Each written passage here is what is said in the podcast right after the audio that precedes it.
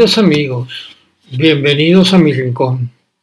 Soy Eduardo Celeson y aquí estamos de vuelta para compartir un nuevo podcast. Hoy les voy a hablar sobre la película Avatar. Película épica de ciencia ficción estadounidense que se estrenó en 2009, escrita y dirigida por James Cameron. Si no la vistes, te daré una rápida reseña de la misma y luego analizaremos su simbolismo. Pongámonos en ambiente y acompáñame al mundo de Avatar.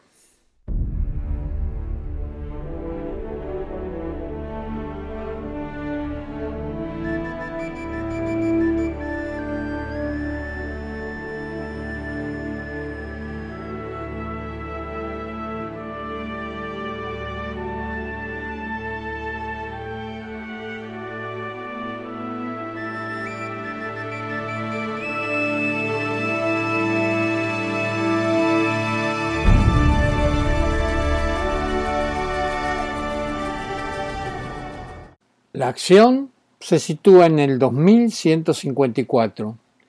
Jake Sully, un marín veterano de guerra y herido en combate que ha quedado parapléjico, es seleccionado para participar en el programa Avatar, ocupando el puesto que, como científico, ocupaba su hermano gemelo, recién fallecido e incinerado delante de sus propios ojos. De esta forma, Jake es trasladado a Pandora, una luna del planeta Polifemo, cuya atmósfera es tóxica para los humanos debido a su alta concentración de ácido sulfúrico y que, además de albergar una asombrosa biodiversidad, está habitada por los Navi, una raza humanoide de piel azul con algunos rasgos felinos y huesos reforzados de forma natural con fibra de carbono. Los humanos se encuentran en conflicto con los nativos del clan Omaticaya, debido a que están asentados alrededor de un gigantesco árbol conocido por ellos como árbol madre, que cubre una inmensa veta de un mineral muy cotizado,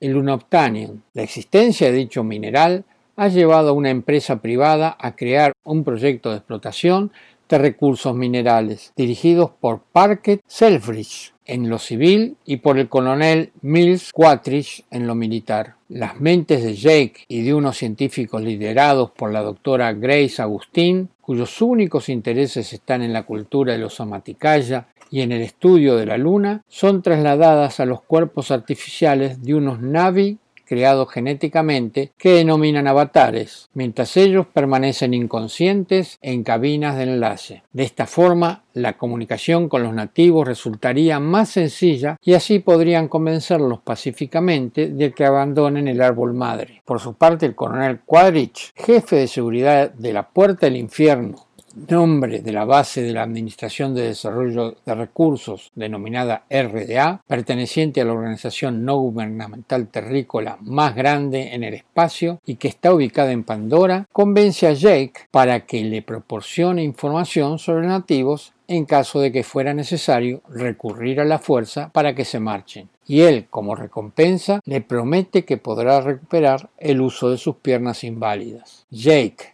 Grace y el doctor Norm Spellman son llevados a la selva de Pandora por la piloto Trudy Chacón. Mientras los doctores examinan la vegetación, Jake es perseguido por una bestia y como resultado cae a un río y se pierde. Mientras intenta orientarse, lo está espiando Neytiri, princesa del clan Omaticaya, que está a punto de matarlo, pero entonces una semilla, el árbol de las almas, un árbol sagrado para los navis, se posa en la punta de su flecha. Neytiri lo interpreta como una señal, así que decide dejarlo vivir y acaba salvándole la vida al ser atacado por una manada de animales. Cuando la Navi está decidiendo qué hacer con Jake, decenas de semillas del árbol de las almas se posan en él, por lo que Neytiri decide llevarlo con los suyos. Los Somaticaya, liderados por Itukan, el padre de Neytiri, no se fían de Jake, ya que han tenido malas experiencias en otras ocasiones con la gente del cielo que quería aprender de ellos. Pero Moat, la líder espiritual y madre de Neytiri, nota algo especial en el marín y acepta que se quede para aprender a ser un Navi bajo la enseñanza de su hija para disgusto de ella. Mientras aprende a ser un Navi, Jake informa periódicamente a Quaritch sobre cómo destruir el árbol madre. Pasan las semanas y Jake aprende a cazar, correr y saltar entre los árboles como uno más del clan, algo que había olvidado sentir después del incidente de sus piernas de su cuerpo original. Incluso es capaz de domar a un Ikran, una criatura alada que cada miembro del clan debe domesticar durante su aprendizaje. Jake pasa cada vez más tiempo con los Navi, maravillándose por su cultura y sus capacidades y, además, al pasar tanto tiempo juntos, él y Neytiri se enamoran. Como resultado se involucra emocionalmente y empieza a olvidar su misión e incluso su vida como humano y deja de informar a Quaritch. Grace también es aceptada por los Amaticaya con ayuda de Jake. Cuando solo falta un día para la ceremonia en que Jake se convertirá definitivamente en parte del clan, Quaritch le comunica que su misión ha acabado y que debe regresar a la Tierra para que lo cure de su discapacidad. Sin embargo, él le pide que lo deje estar en la ceremonia, diciéndole que si se convierte en uno de ellos podrá convencer a los Amaticaya que se vayan pacíficamente.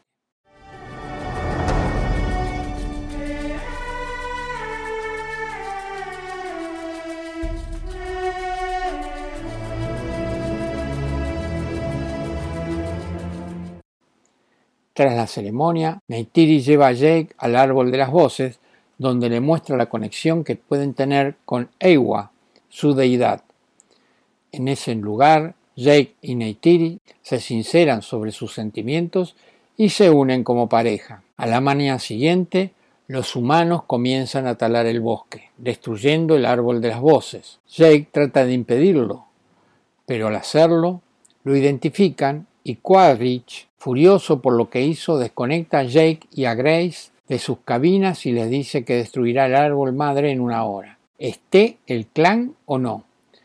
De vuelta a su avatar, Jake les cuenta a todos los miembros del clan la verdad e intenta convencerlo de que se vayan. Los Somaticaya, sintiéndose traicionados, deciden quedarse y resistir el ataque de los humanos y atan a Jake y Grace. Ni siquiera Neytiri perdona a Jake. Como la hora se ha cumplido, Quadrich y sus hombres comienzan a derribar el árbol madre. En medio del desastre, Moat libera a Jake y Grace para que puedan ayudarlos a escapar. Ambos hacen lo que pueden para proteger al clan, pero muchos Navi resultan heridos y Eitukan muere. Tras destruir el árbol madre, Quaritch vuelve a desconectar a Jake y Grace, encarcelándolos esta vez junto al Dr. Norm, que intentó ayudarlos. Los Omaticaya se marchan de su destruido hogar, llevándose el avatar inconsciente de Grace, pero abandonando allí el de Jake. La piloto Trudy Chacón consigue liberar a Jake, Grace y Norm y los lleva hacia otra unidad de cabinas de enlace para que vuelvan a sus avatares y ayuden a Navi. Durante la huida, el coronel los descubre y los intenta detener disparando con su rifle, pero por fortuna logran escapar de la base. Sin embargo, en el trayecto descubren que Grace está herida en el costado por los disparos de Quadrich. Una vez a salvo, Jake reflexiona sobre qué hacer para que los Somaticaya vuelvan a confiar en él y se propone montar a la bestia alada que conocen como Toru. Según una historia que le contó Neytiri, esta es la criatura más peligrosa de Pandora y quien pueda domarla sería reconocido como Toruk Makto, un líder de todos los diferentes clanes, incluyendo los Somaticaya, y traería la paz a los Navi. Tras lograr su objetivo, Jake se dirige al árbol de las almas y los Somaticaya, al verlo cargar al lomo del Toruk, lo perdonan y respetan de nuevo. Neytiri se reconcilia con Jake, diciéndole te veo, la máxima expresión de afecto y respeto entre los Navi. Incluso Su Tei, el nuevo líder del clan Nomaticaya, con quien Jake tenía hasta ese momento una fuerte rivalidad, lo acepta como uno más. Entonces Jake les pide ayuda para curar a Grace, quien está herida mortalmente en el costado. Entonces inician un ritual para trasladar la mente de la moribunda Grace humana a su avatar completamente sano. No obstante, no creen poder hacer mucho debido a que está muy débil. Al principio parecía que lo lograban, pero la doctora no pudo resistir más tiempo y muere aunque le aclaran que su mente ha pasado a parte de la naturaleza de Pandora. Muy enfurecido por lo que hizo Quaritch, Jake exhorta a los Somaticaya a que lo acompañen para reunir a los otros clanes Navi y atacar al ejército de los humanos. Quaritch al enterarse de lo que planean los Navi, decide contraatacar y destruir el árbol de las almas, pero antes del enfrentamiento, Jake le ruega a Ewa que los ayude en esta guerra, pero Neytiri le dice que la Gran Madre nunca toma partido en una guerra y solo mantiene el equilibrio de la vida. Los Navi, ayudados por Norm en su avatar y Trudy en su helicóptero, tratan de combatir a los militares humanos, pero a pesar de la superioridad numérica, no pueden hacer casi nada contra su armamento. Trudy, Tsutei y el avatar de Norm, que resultó herido, al igual que cientos de Navi, mueren durante la batalla. Sin embargo, cuando todo parece perdido, Ewa, que milagrosamente había escuchado las plegarias de Jake, envía a todas las criaturas de Pandora a atacar a los humanos, mientras Jake consigue destruir las dos naves principales. Los Navi logran la victoria, pero el coronel Quatrich, lejos de rendirse y aceptar la derrota, se infiltra en el bosque protegido por una colosal armadura, el Am. Llega hasta el lugar donde se encuentra el Jake humano con intención de matarlo. Nitiri aparece en ese momento a lomos de un Tanator y empieza a atacarlo, pero Quadri consigue matar a la bestia dejando a Neytiri atrapada bajo su cadáver. Jake llega en ese momento argumentando que la guerra acabó, pero el no está dispuesto a aceptar la derrota. Entonces Jake y Quadri comienzan a luchar a muerte. En la lucha, Jake rompe el parabrisas de la armadura dejando el torso de Quadrich al descubierto, pero el coronel rompe el cristal del remolque en el que se encontraba el cuerpo humano de Jake, averiando la cabina de enlace, provocando que el aire ácido sulfúrico entre. El Jake humano se despierta y empieza a ahogarse. El Jake Navi queda inconsciente y Quadrich intenta asesinarlo, pero Neytiri se libera del cadáver del Tanator y acaba matando al coronel de dos flechazos. Entonces ella intenta ayudar al inconsciente Jake Navi, pero pronto se da cuenta de que el verdadero Jake humano se está muriendo ahogado en la cabina. Cuando Neytiri entra, observa a Jake que parecía haber muerto, pero por fortuna consigue ponerle una máscara antigás y recupera el conocimiento. En ese momento, Neytiri ve a Jake tal y como es por primera vez. Parker Selfridge y el personal militar son expulsados de Pandora, mientras que a Jake, como nuevo líder, Norm y los científicos que estudian Pandora se les permite quedarse. La película finaliza cuando la mente de Jake es traspasada mediante el mismo ritual que intentaron con Grace a su avatar Navi de forma permanente por el árbol de las almas.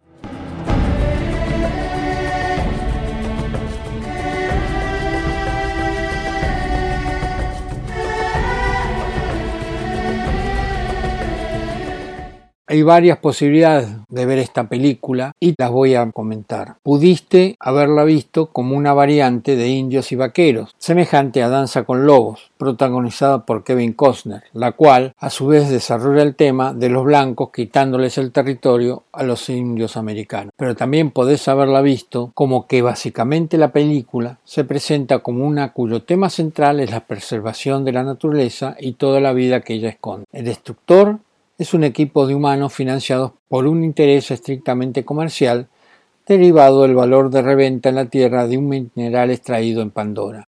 O, si profundizás un poco, podrías entender que el solo hecho de que Jack Sully no necesita piernas para moverse con toda libertad en Pandora, le anuncia que Pandora representa un mundo espiritual y que la película se refiere a un no espacio, no tiempo espiritual, en el que el alma humana debe crecer para lograr la trascendencia y por eso las personas de corazón valiente y puro son los elegidos para el sacerdocio para mantener viva la conexión.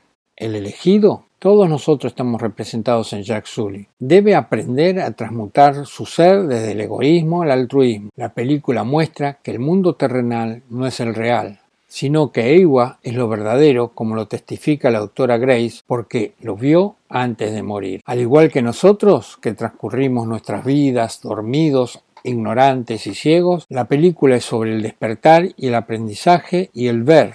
Al final, Jack Sully despierta, aprende y ve.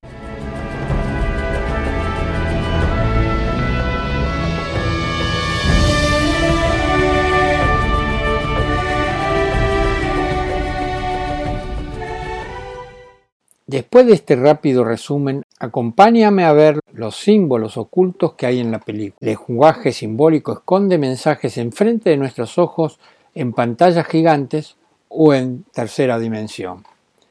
Descubrir lo trascendente implica mantener viva la pregunta ¿qué me quieres decir? Los símbolos que aparecen en la película son profundos y están asociados a la cábala y otras escuelas y hay símbolos no evidentes mostrados en coherencia. Avatar transmite enseñanzas ocultas que trascienden a las enseñanzas alegóricas que podemos extraer de temas como la Cenicienta, Blancanieves, Ángel y Gretel y Harry Potter, entre otros, y muchas películas, mitos o fábulas más. Avatar imparte otras enseñanzas, informaciones, explicaciones sobre procesos de carácter netamente espiritual que vale la pena analizar y aprovecharlas conscientemente. Vamos a comenzar por el principio. Ya el título de la película nos está indicando que debemos buscar más allá de lo evidente. Comencemos por el título de la película, Avatar.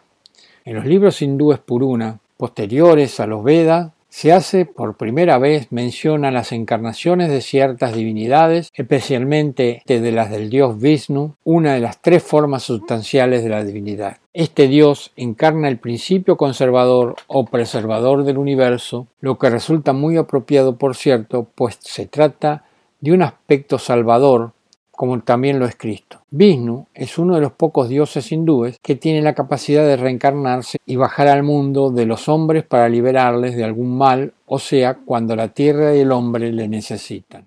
Como avatar, se conoce desde el punto de vista de la religión hindú la manifestación corporal de una deidad, especialmente, aunque no únicamente, Vishnu. La palabra como tal proviene del sánscrito avatara, que significa descenso, encarnación de un dios. En ese sentido, el hinduismo concibe al avatar como un ser divino que desciende a la tierra en forma de persona, animal o de cualquier otro tipo de cuerpo, con la finalidad de restablecer el Dharma o ley divina y salvar al mundo del desorden y la confusión generada por los demonios. Así la deidad, Vishnu, por ejemplo, ha tenido muchos avatares y, según los hindúes, ha sufrido muchas encarnaciones. Resumiendo, Avatar se refiere a un Salvador que viene a liberar al pueblo de algún mal el héroe de la película, que es un ser híbrido cuyo ADN es en parte navi indígena, en parte humano, recibe el nombre de avatar. Sucede, pues, que el humano y el avatar están conectados a un nivel cerebral, de modo que la parte humana guía al cuerpo avatar. Y son como dos manifestaciones de la misma conciencia, la avatar y la humana. Al principio de la película, Jake es el hermano gemelo de un brillante científico que, por una fatalidad del destino, es víctima de un atraco y muere en manos de su atracador. Por lo tanto, aquí nos encontramos con un motivo arquetípico muy interesante, los hermanos gemelos. El gemelo luminoso, Tommy, es el brillante científico, el oscuro, Jake, un ex marín tullido, confinado en una silla de ruedas. Los gemelos representan desde el punto de vista simbólico la dualidad que se aplica al curso del sol durante el día, son en general los libertadores y guías de la humanidad, renovando las cosas caducas e imperfectas. Prestemos atención al giro inesperado del destino que le lleva a Jake a embarcarse en una nueva aventura heroica, la muerte de su hermano.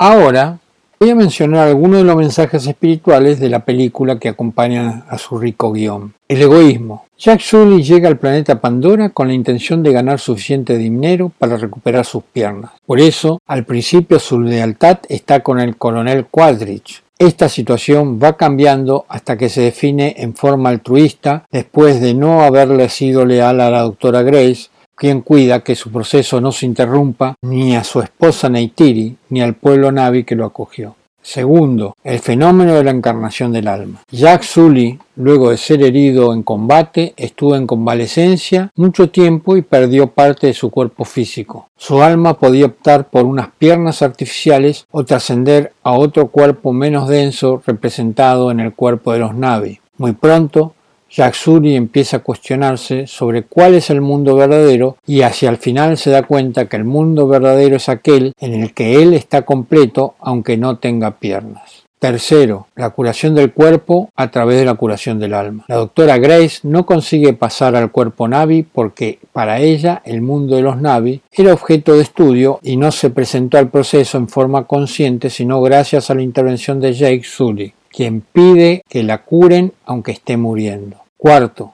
las pruebas iniciáticas. Básicamente son aquellas que permiten determinar el valor del aspirante. Son básicamente cuatro. La de la tierra, la del agua, la del aire y la del fuego. La prueba de la tierra se le ofrecen los animales sexlúpedos, bien apegados a la tierra. La prueba del agua, cuando salta al foso de la catarata. Allí el agua empieza a purificarlo. En la noche se repite, pero nótese que de aquí en adelante la película transcurre en una parte de Pandora desconocida para los humanos. Digamos que a través del agua Jack Sully traspasa un portal y accede sin saberlo al interior de Pandora, allí donde Neytiri estaba de cacería cuando lo ve por primera vez. Al día siguiente se enfrenta a una manada de perros feroces.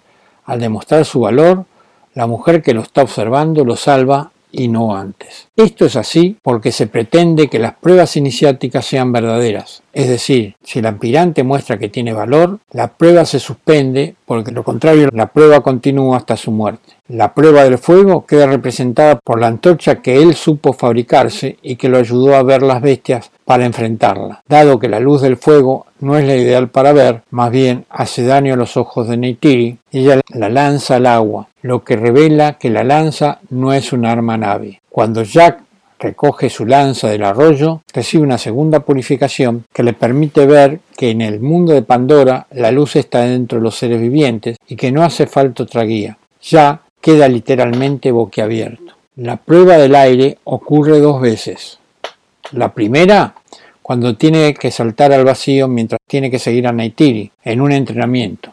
Luego, cuando debe elegir y dominar a la fuerza con la que podrá volar. Él logra superar la prueba y Neytiri se alegra. Se la ve como una mujer feliz y se lanza a acompañarlo en el vuelo con toda alegría. En definitiva, la mujer se alegra profundamente cuando el hombre supera las pruebas y a partir de ese momento lo hace su compañero de vida. Quinto, el aprendizaje, el control de los impulsos básicos. Al inicio de su aventura, la doctora Grace le dice a Jack que es un cabeza hueca, con otras palabras. A su llegada a la Tierra Navi, Neytiri le dice que es un niño y un ignorante que no sabe caminar en la selva y que debido a su comportamiento ocurrió el suceso del enfrentamiento con los perros quienes murieron por su causa, porque provocó que los perros lo atacaran. Aquí Neytiri le enseña que quien se justifica no está viendo la verdadera causa de las cosas. Es decir, Jack dice que los perros lo atacaron. Neytiri va más atrás y dice que él se comportó como un ignorante en la selva y por eso lo atacaron los perros.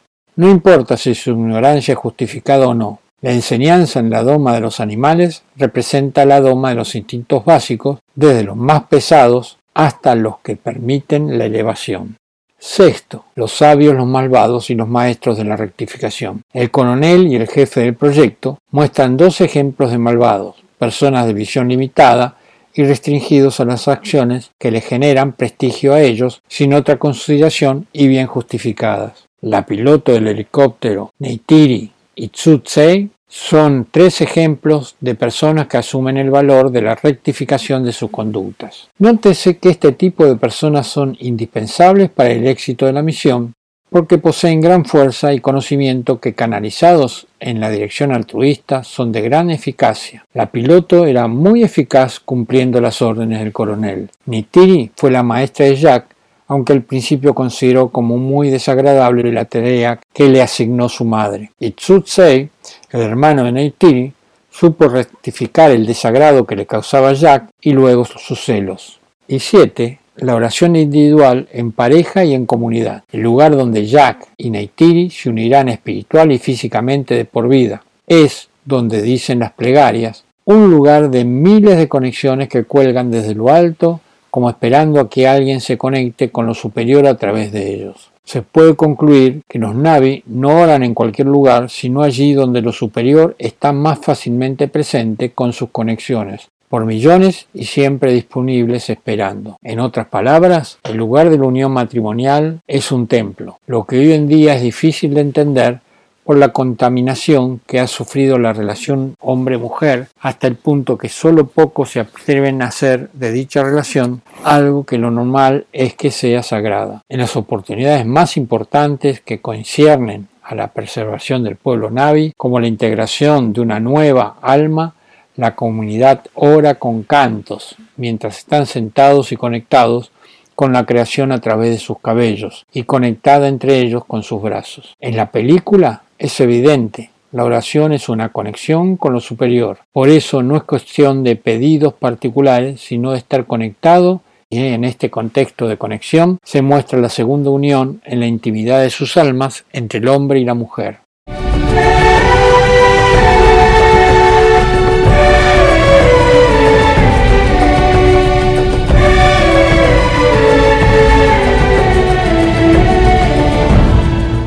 Ahora analicemos los nombres utilizados en la película. Navi es el nombre de los aborígenes oriundos de un lugar en Pandora. En inglés la palabra naive, una permutación de Navi, alude directamente al ingenuo, a la inocencia, de quien es bueno sin ser culto. El ingenuo es la esencia oculta de Jack Sully, como lo revela la doctora Grace en su primer diálogo con Jack Sully. En hebreo, la palabra Navi quiere decir profeta y su principal connotación es ser portavoz, en particular uno que habla en nombre de Dios.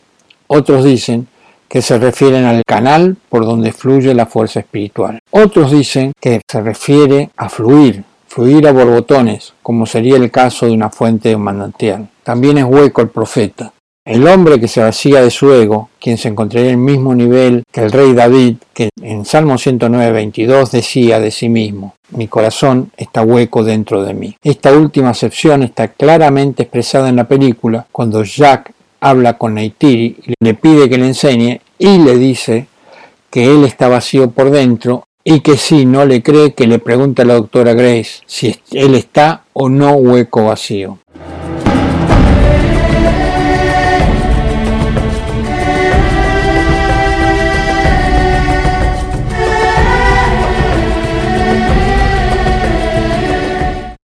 Pandora es una luna del planeta Polifemo, donde se desarrolla la trama, y en griego significa la que todo lo da, y en la película Pandora está regida, mejor dicho, orgánicamente entrelazada con Ewa, el espíritu que todo lo da. En la cultura amaira, en la cordillera andina, corresponde a los atributos de la Pachamama, la madre tierra inteligente y activa que todo lo prevé y debe ser cuidada y respetada. Pandora significa el regalo de todos, mientras que para Robert Graves significa la que da todo. Para este último autor, Pandora se relaciona con la Eva bíblica, la primera mujer que, en una sociedad patriarcal como la griega y posteriormente la judeo-cristiana, es el origen de todos los males de la humanidad, puesto que Pandora es creada bajo el mandato de Zeus, colmada de virtudes por los respectivos dioses olímpicos y cuya curiosidad la llevó a abrir el ánfora de su marido Epimeteo, liberando así todas las desgracias humanas.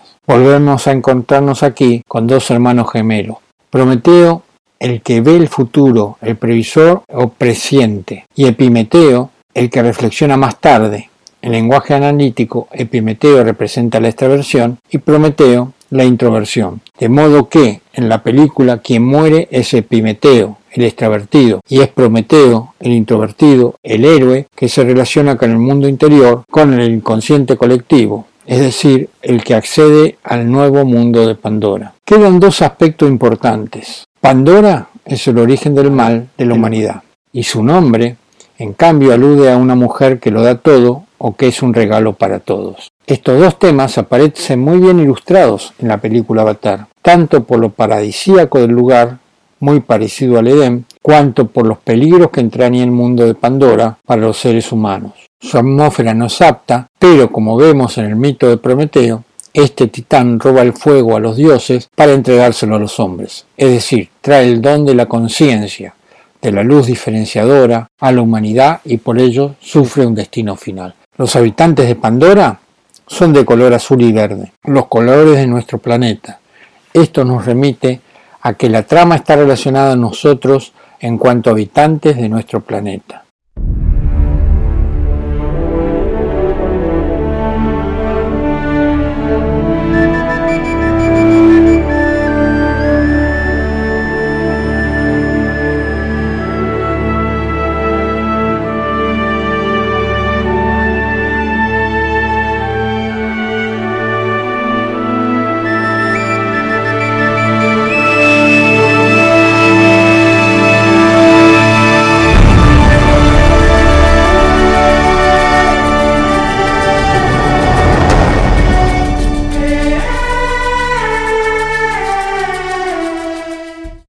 Antes de comenzar a analizar los nombres de las personas de la película, veamos el significado del viaje a Pandora y algunos elementos principales en la historia. Comencemos con el viaje al mundo de Pandora.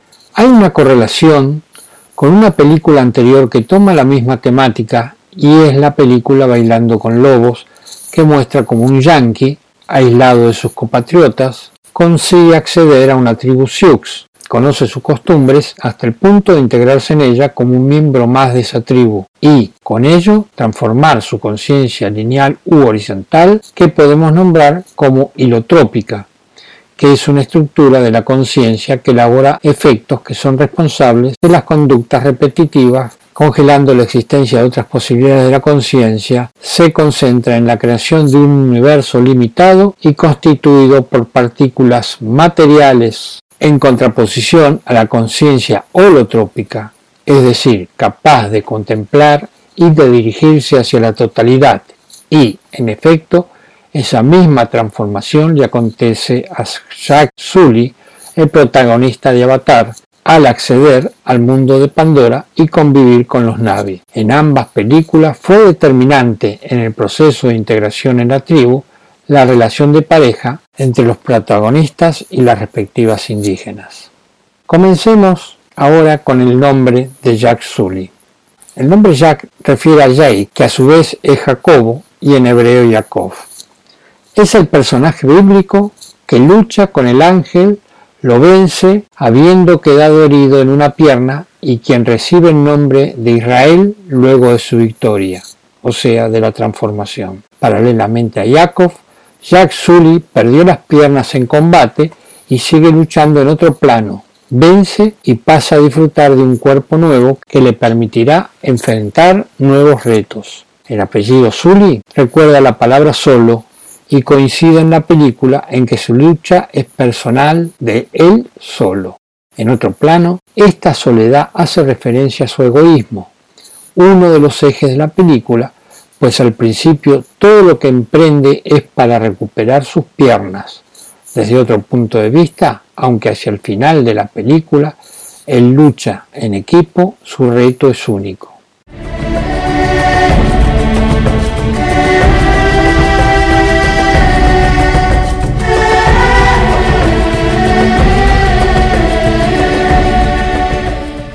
El coronel Miles Quaritch es el jefe de seguridad de la Puerta del Infierno, nombre que le dan a la base de la RDA, cuyo significado es Administración para el Desarrollo de Recursos en la Luna Pandora. Miles, del nombre germánico Milo, introducido por los normandos a Inglaterra en forma de miles. El significado no se conoce con certeza. Posiblemente está conectado al significado de mil, de elemento de nombre eslavo gracioso. Desde fechas tempranas se asoció con el latino soldado. Servidor y el apellido Quarrich lo podemos descomponer en qua y rich. Qua significa cuánto, también se usa como parte de la frase del latín sine qua non, que significa algo especial para otra cosa. Qua normalmente se puede leer como la palabra como es una palabra de enlace ocasionalmente útil. Rich, que podemos asimilarlo a rich, que en inglés es adjetivo de money, dinero, porque quadrich sería como dinero, con lo que ello implica, lo esencial es el dinero, por lo que el coronel Mike Quadrich puede interpretarse como que el coronel es un soldado que lucha para defender los intereses de la empresa encargada de la explotación del mineral unobtainium. Reciente mencioné La puerta del infierno y creo que está inspirada en la Divina Comedia del Dante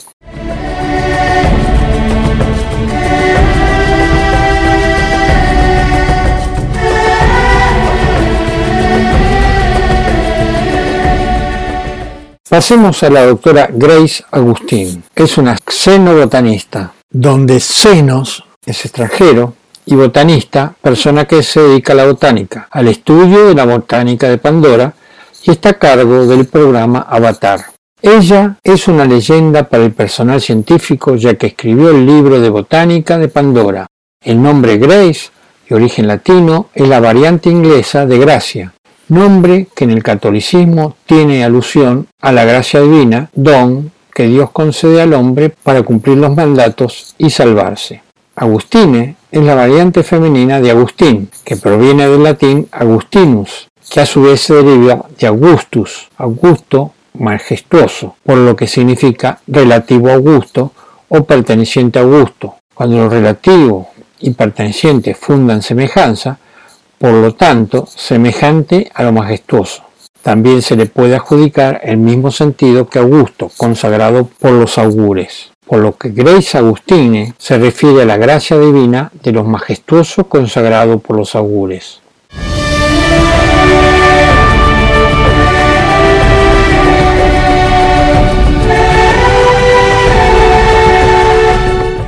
Meitiri es la palabra exacta para definir la valentía de las mujeres que son bellas, constantes, fuertes y justas. Maticaya, que es relativo a los Omajas, un grupo étnico indio de América del Norte que pertenece a la rama de Gida del grupo lingüístico Sioux. Ticaya puede ser una derivación de tocaya, cuya etimología nahuatl de tocayo y esa palabra tan española que significa respecto a una persona, otra que tiene su mismo nombre. Tocayo es la evolución de la voz tocayotl. Nos llamamos nuestros pasados para expresarle a un tercero que compartían el nombre con alguien, decía, y él no tocayo, que podría traducirse como él es mi tocayo. Su raíz está en la palabra tocaitl, llamarse.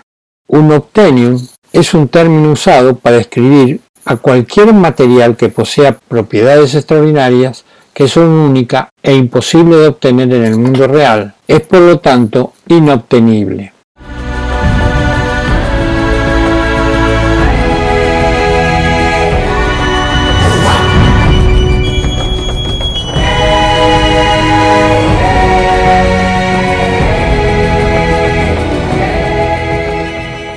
Analicemos ahora la piloto Trudy Chacón. Trudy es un diminutivo del nombre Gertrudis. Gertrude se origina en las lenguas germánicas y significa la lanza más fuerte. Chacón es un apellido vasco que significa juncal y que significaba cacique en algunos pueblos del Perú. También era un apellido hispano-judío de tipo personal registrado en las juderías medievales de La Rioja, País Vasco y Castilla y en las órdenes militares del Temple y de Santiago a partir de los siglos XIII y XIV.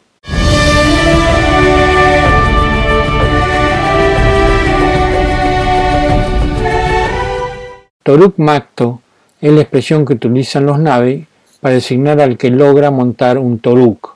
Significa jinete de la última sombra. Desde la época de las primeras naciones, tan solo cinco jinetes habían logrado convertirse en Toruk Makto, entre ellos el tartarabuelo de Neytiri. El nombre de esta criatura en Navi se traduce como última sombra, ya que su método preferido de ataque es desde arriba, siendo su sombra lo último que ve su víctima, y una vez que lo hacen ya es demasiado tarde. El gran Leonopteris es carnívoro, se alimenta principalmente de banshees, de montañas y de bosques y ocasionalmente de medusas. Bajo el dosel del bosque lluvioso, el gran Leonopteris a veces se alimenta de animales terrestres como los hexapedes. Es una criatura solitaria y no tiene depredadores conocidos. Parkel Selfridge es la cabeza administrativa de la RDA, que te dije antes, el significado es la Administración para el Desarrollo de Recursos en la Luna Pandora. Él está allí para supervisar las operaciones de extracción del Lunobtenium y hará lo que sea necesario para explotar el mayor yacimiento que existe en esa luna. Es un personaje del tipo pasivo-agresivo que está a cargo de la misión y toma decisiones bajo la presión de los militares. El nombre Parker, de origen inglés, significa cuidador del parque. Sus características es práctico, comunicativo y observador. Tiene facilidad para hacer amistades. Es confiable y honesto. Selfridge lo podemos dividir en self y fridge. Self, que significa yo, es una estructura de defensa que asume el cuidado y la protección del individuo y que facilita la adaptación de la persona al medio protegiéndola de posibles amenazas y de su destrucción. es como una máscara tras la que nos escudamos para cumplir con las normas y adaptarnos a una realidad en la que no podemos actuar según nuestros criterios, su pena de penalización. Y fridge en inglés es frigorífico, lo que vendría a interpretarse como yo soy frío, calculador, etc.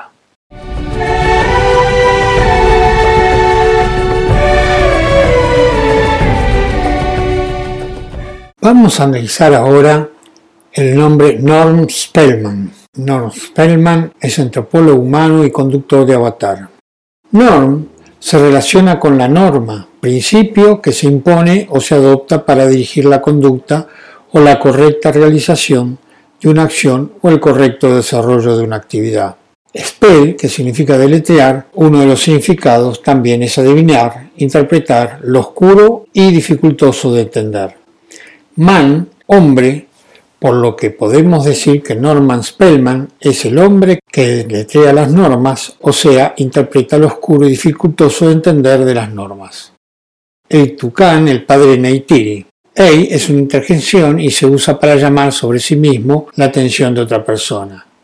Y el simbolismo tucán es un recordatorio de que hay que hablar claro y alto y que necesitas sacar tus ideas y pensamientos de una manera que beneficie a los que te rodean. Todos estos significados los tenían muchas tribus y grandes civilizaciones como los mayas, por lo que podemos interpretar que Aitucán les indica a la tribu que él como jefe de todos sus pensamientos están dirigidos al beneficio de la tribu.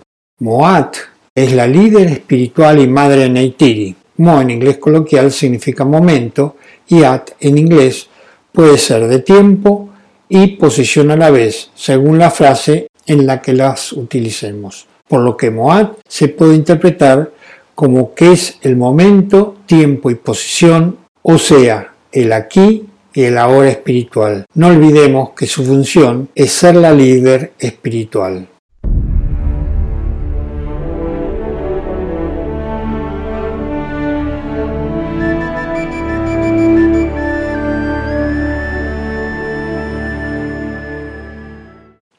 Ahora vamos a analizar los tres árboles que aparecen en la historia, pero antes contaré cuál es el simbolismo del árbol. En el sentido más amplio, el árbol representa la vida del cosmos en perpetua generación y evolución, pero sus significados más comunes son muchos. Verticalidad, eje o centro del mundo, una columna que une el cielo y la tierra. Está en comunicación con los cuatro elementos, el agua que circula por su savia, la tierra que se integra en su cuerpo a través de las raíces, el aire que nutre sus hojas, el fuego que brota al frotarla. Pone en comunicación los tres niveles del cosmos, el subterráneo, donde se desarrollan las semillas y sus raíces, el terrestre, donde nace y crece su tronco y sus ramas, y el celeste, donde el aire de las alturas mece sus hojas, elevando al cielo sus ramas y haciendo que sus flores y frutos se abran a la luz del sol. A las raíces del árbol corresponden los dragones y serpientes, fuerzas originales, primordiales. Al tronco, animales como el león, el unicornio y el ciervo, que expresan la idea de elevación, agresión y penetración y a la copa corresponden aves y pájaros que simbolizan los cuerpos celestes. Las correspondencias alquímicas de color son raíces negro, tronco blanco y copa rojo. La serpiente enroscada al árbol simboliza la espiral ascendente y la copa donde anidan y vuelan las aves propicia la comunicación entre el mundo ctónico, cuyo significado en la mitología y religión, en particular en la griega, es tónico, del griego antiguo, que significa perteneciente a la tierra o de tierra, y designa o hace referencia a los dioses o espíritus del inframundo, por oposición a las deidades celestes, y el mundo uraniano, que deriva de Urano en griego antiguo. Uranos, que significa cielo, de la luz celestial y del éter, el aire, que se encuentra en las partes superiores del mundo, donde Gea, la tierra, y Urano son los consortes. Entre los celtas, la encina era el árbol sagrado, entre los escandinavos el fresno, el tilo en Germania y la higuera en la India. Para el budismo, como árbol bodhi, es iluminación y vida, la representación del mismo Buda, y para el brahmanismo sus raíces son la triada compuesta por Brahma, Vishnu y Shiva. En el vedismo, como también en otras religiones, es muy frecuente la representación del árbol invertido, cuya vida, que nace en el cielo y se extiende sobre la tierra, expandiéndose sus ramas por el mundo. Esta es una idea de la que nos hablan no solo los Upanishads, sino también Platón, el Zohar y el Islam. Los bosques simbolizan fuertemente el ciclo de la vida, desde el crecimiento de la primavera y la floración de verano a la decadencia de otoño y el vacío estéril del invierno. Con esta pequeña introducción, veamos los árboles de la película. El árbol madre en idioma navi es Kel Utrel, siendo Kel del árabe Kada. Tel, U del bosnio Tu, del hindú sendero, que podría interpretarse como Kel Utrel, cada sendero para ti. También conocido como árbol casa en la cultura navi, forma parte del mundo ficticio de la producción de Avatar. Es un gigantesco árbol constituido por un gran tronco hueco formado por pilares naturales a modo de columnas. Todo el árbol, tanto interior como el exterior y alrededores, conforman el poblado donde se asienta el clan de los Amaticaya en la luna Pandora del planeta Polifemo. Los Amaticaya hacen vida en el amplio interior del árbol en cuyas zonas altas crecen grandes hojas que le sirven de hamaca para dormir. Este árbol crece encima del mayor yacimiento conocido como un obtenion, en un rango de 200 millas alrededor de la base humana. Un mineral de extraordinario valor e importancia para los humanos, hecho que origina los conflictos entre los nativos y los invasores. Y esto está relacionado con el árbol madre de la humanidad del que algunas leyendas africanas cuentan que los primeros ancestros humanos nacieron de los boabats, esos árboles majestuosos, multiformes e imponentes que se alzan solitarios en el monótono paisaje de la sabana. El moabab es un árbol de aspecto y biología peculiar que se extiende por toda África subsahariana. Pueden ser muy longevos, con frecuencia llegan a ser milenarios, se han datado boabats de más de 3.000 años, no son árboles muy altos, no suelen pasar de los 20 metros, pero forman unos troncos masivos inmensos de hasta 14 metros de diámetro. Con frecuencia, sus troncos están huecos y en su interior pueden almacenar gran cantidad de agua, más de 6.000 litros. Para muchos pueblos, el boabab es el árbol de la vida.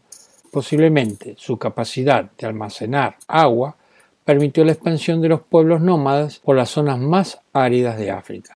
Volvamos al árbol madre de la película. Para los navis, el árbol, además de ser un hogar, es parte de su cultura y religión, junto a otros lugares místicos y sagrados como el árbol de las almas, nombre en navi Vitraya Ramunong, que es un árbol gigante parecido a un sauce que se dice que es la conexión más cercana a Ewa en Pandora.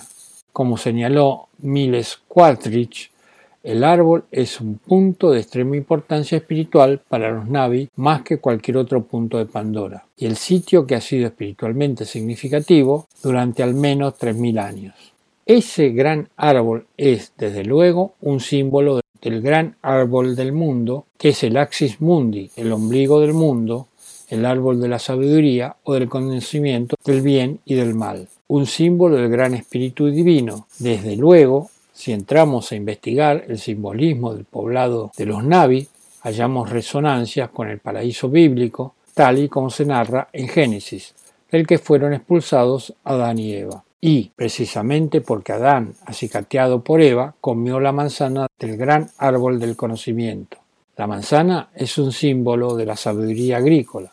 Sin embargo, en este caso se trata de una suerte de retorno al paraíso perdido del que la humanidad fue expulsada. De ahí la gran diferencia y lo que de más novedoso y actual tiene esa película, puesto que lo que refleja de un modo simbólico es la necesidad del ser humano moderno para retornar al paraíso, un paraíso que está enclavado en lo más recóndito de sí mismo, o sea que Sully, el héroe solar acuariano, protagonista de la película, inicia un viaje a la luna, el mundo de la diosa madre.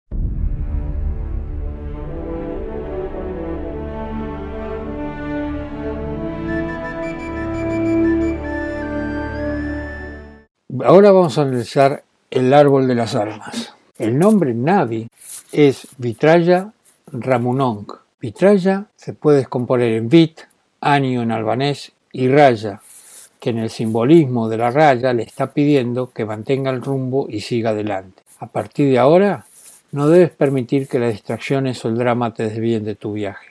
De hecho, protege tu camino si es necesario. El árbol de las almas, además de ser una conexión con agua, también funciona como una forma para que ella interactúe directamente con el mundo a través de las semillas del árbol. El árbol tiene la capacidad de conectarse directamente con el sistema nervioso humano a pesar de que los humanos no tienen cola. Las raíces del árbol de las almas son capaces de iniciar un vínculo neuronal con los navis como con el árbol de las voces. Esto permite que todos los navis se unan como uno. Y el árbol de las voces en el idioma navi es Utral Amoiquilla. Tres verdaderos pilares de su relación y conexión con la madre naturaleza y con su deidad Ewa, de los tres, el árbol de las almas es el único que no fue destruido por los humanos a lo largo de la película.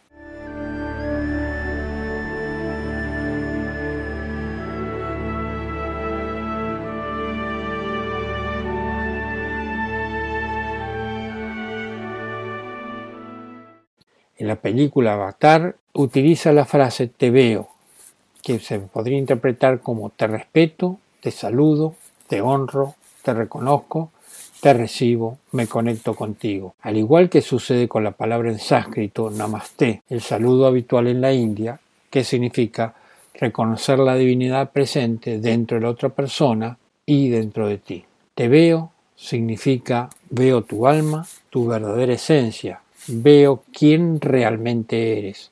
Te respeto, te saludo, te honro, te reconozco, te recibo, conecto contigo.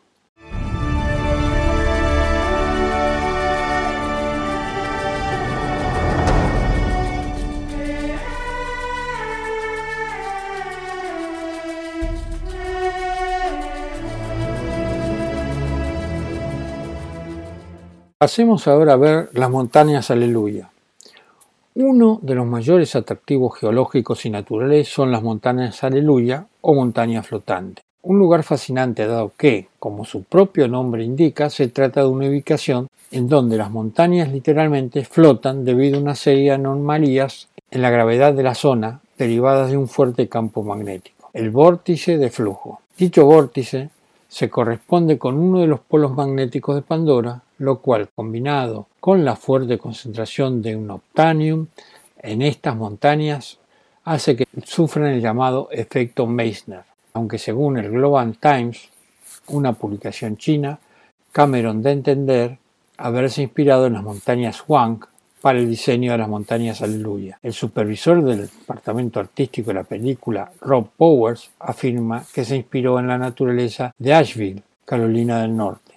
En una entrevista que hizo para la editorial de dicha ciudad, Asheville Citizen Times, y de la que es natural. La montaña simboliza en todos los pueblos la proximidad con el mundo espiritual o divino, pues domina el mundo de los hombres y se eleva hasta el cielo. Es un punto de encuentro entre el cielo y la tierra, hacia las veces del centro del mundo, tal como aparece reflejado en numerosas tradiciones. Como punto de encuentro entre el cielo y la tierra, es morada de los dioses y meta final de la ascensión humana. La montaña es un símbolo cósmico y representa a la vez el centro y el eje del mundo, como dije antes. Vista desde lo alto se percibe como el punto de una vertical en el centro del mundo. Vista desde abajo es también el eje del mundo, en el sentido de una escala, de una pendiente que hay que subir. Las peregrinaciones en dirección a las montañas sagradas simbolizan el despegue progresivo del hombre de la esfera cotidiana y su elevación espiritual. La ascensión de la montaña simboliza una elevación hacia el cielo, un medio para entrar en contacto con la divinidad así como un retorno a los principios, al origen. La montaña encierra también la noción de estabilidad, de permanencia y a veces incluso de pureza. En la tradición china, la montaña se opone al agua, tal como el yang al yin, como la inmutualidad a la impermanencia de las cosas. En ocasiones también es una imagen del cosmos entero, así como una montaña con terraza es concretamente representada por pirámides en escalera, como la de Borobudur en Java. Los sigurat en Mesopotamia eran la expresión arquitectónica de las montañas divinas. Las pirámides escalonadas precolombinas simbolizaban también el universo, constituido por nueve mundos subterráneos y trece cielos.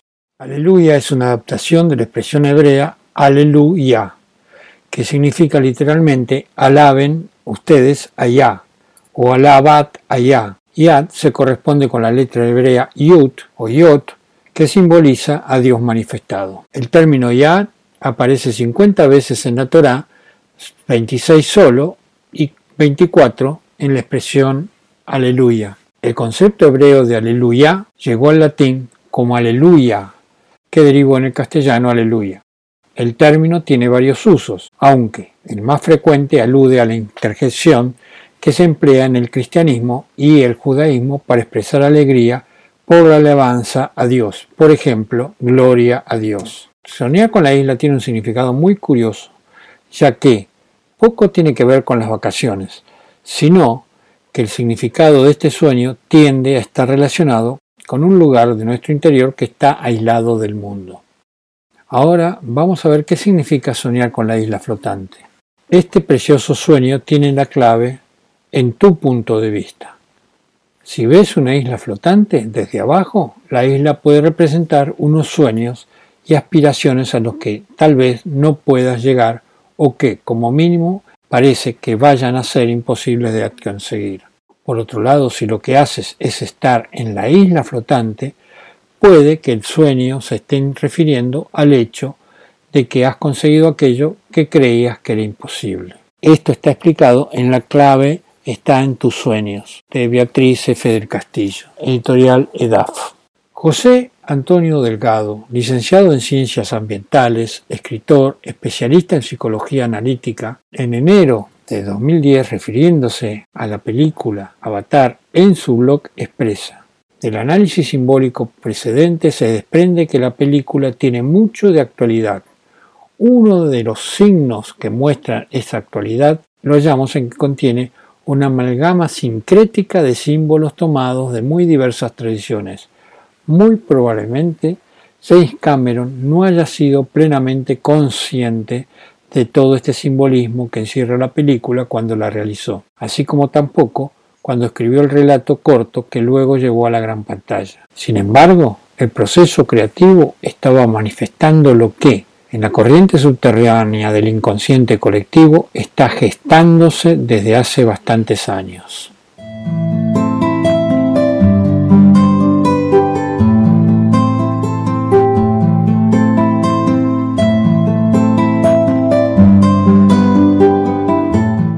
Hemos llegado al final de este podcast. Espero les haya gustado. Si quieren hacerme algún comentario, escríbanme a eduardoceleson.gmail.com. Los espero para compartir juntos un nuevo podcast.